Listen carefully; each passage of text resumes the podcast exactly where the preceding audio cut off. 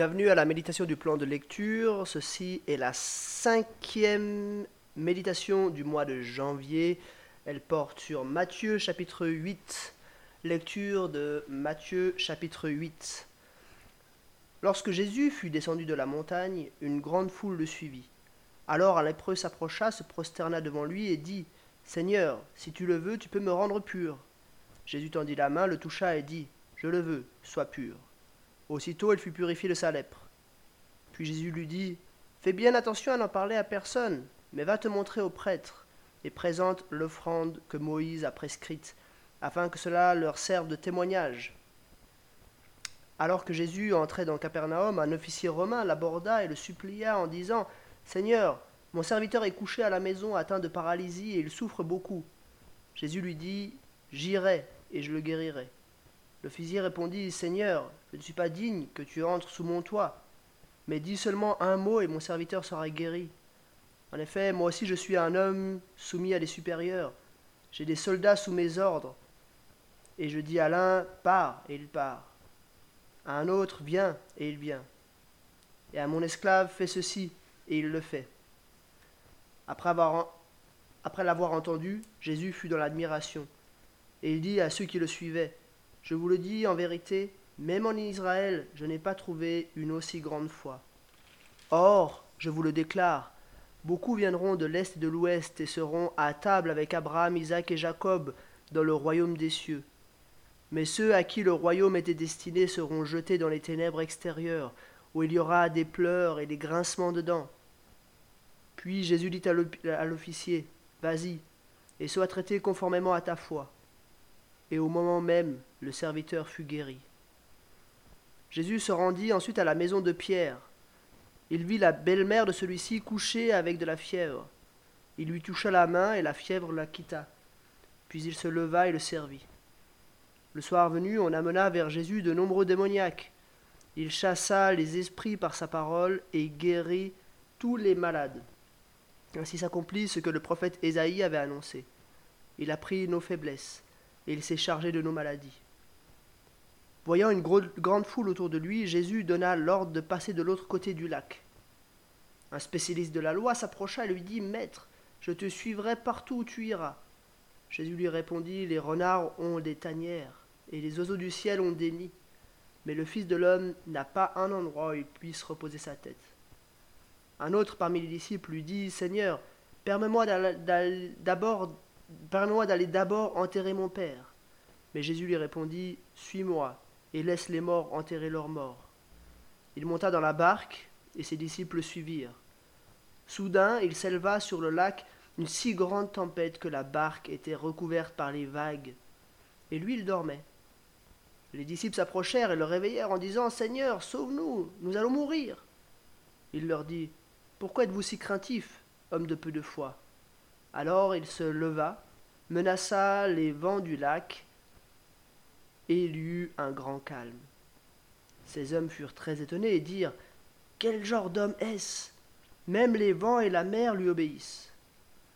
Lorsqu'il fut arrivé de l'autre, euh, sur l'autre rive, dans le pays des Gadaréniens, deux démoniaques qui sortaient des tombeaux vinrent à sa rencontre.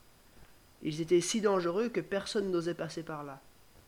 Et voilà qu'ils se mirent à crier. Que nous veux-tu, Jésus, Fils de Dieu? Es-tu es venu ici pour nous tourmenter avant le moment fixé? Il y avait loin d'eux un grand troupeau de porcs en train de chercher à manger.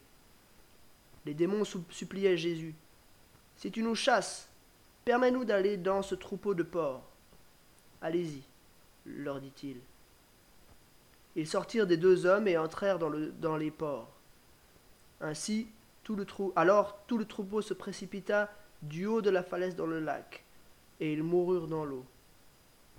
Les gardiens du troupeau s'enfuirent et allèrent dans la ville rapporter tout ce qui s'était passé et ce qui était arrivé aux démoniaques. Alors tous les habitants de la ville sortirent à la rencontre de Jésus, et dès qu'ils le virent, ils le supplièrent de quitter leur territoire. Jusqu'ici, la lecture de ce chapitre 8 de Matthieu. Je vais faire trois remarques sur ce chapitre. Première remarque, je crois que ce qui est massif dans ce chapitre, c'est que il, nous parle de Jésus comme Dieu. Il nous aide en fait à adorer Jésus comme Dieu. C'est un chapitre qui contient beaucoup de miracles. En fait, euh, c'est les premiers miracles de, l'évangile euh, de Matthieu qui sont là. Enfin, les premiers miracles opérés activement par Jésus qui sont là. Euh, premièrement, il y a cet, homme, un lépreux, au début du chapitre 8, qui est guéri par une parole de Jésus Je le veux, sois pur. Ensuite, il y a le serviteur, l'esclave de cet officier romain Ensuite, il y a la belle-mère de Pierre. Et puis le soir, il y a toute une série hein, de, démoniaques qui sont délivrés par Jésus. Ensuite, il y a le, Jésus qui calme les vents sur la mer. Et euh, cette réaction hein, des, disciples qui sont avec lui, qui disent Quel genre d'homme est-ce? Même les vents et la mer lui obéissent. Et puis ensuite, il y a ces deux euh, hommes, ces deux euh, hommes du pays des Gadaréniens qui sont libérés de leurs esprits impurs, des démoniaques, donc libérés de leurs démons sur une parole de Jésus.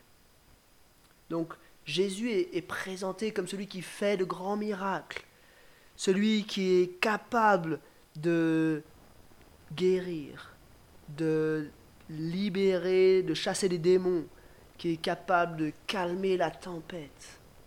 Et je crois que ce, premier constat euh, nous fait adorer Dieu, nous fait adorer Jésus.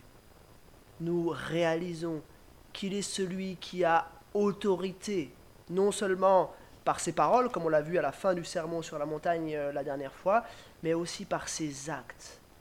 Il a autorité sur la maladie, sur le monde spirituel, sur la nature.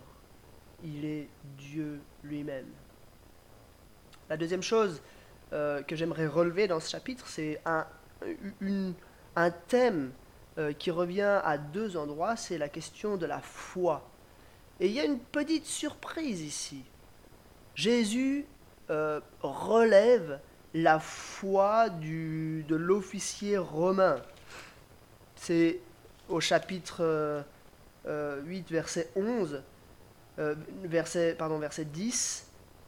Jésus est même dans l'admiration et dit à ceux qui le suivaient, je vous le dis en vérité, même en Israël, je n'ai pas trouvé une aussi grande foi. Jésus relève la, foi de cet officier romain, une grande foi. Surprenant.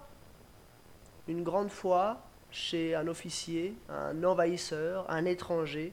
Et Jésus dit que voilà, euh, il arrive maintenant un temps où des hommes viendront de l'Est et de l'Ouest, se mettront à table avec Abraham, Isaac et Jacob dans le royaume des cieux, mais que ceux auxquels ce royaume était destiné seront jetés dans les ténèbres. Il y a un grand changement qui va venir. Et ça, ressort d'autant plus clairement que hum, les disciples qui sont avec lui dans la barque, Jésus leur reproche, ça c'est au verset 26, Pourquoi êtes-vous si craintifs, homme de peu de foi Et là il se lève, il parle au vent, il parle à la mer et tout se calme. Jésus fait un contraste ici entre l'officier romain et ses disciples. Il montre la grande foi de l'un et la petite foi de l'autre. Il montre que ça ne dépend plus du, fait d'être membre du peuple d'Israël qui fait de nous, euh, enfin, qui, fait qu'on a une grande foi, mais c'est euh, par la confiance qu'on peut placer en Jésus.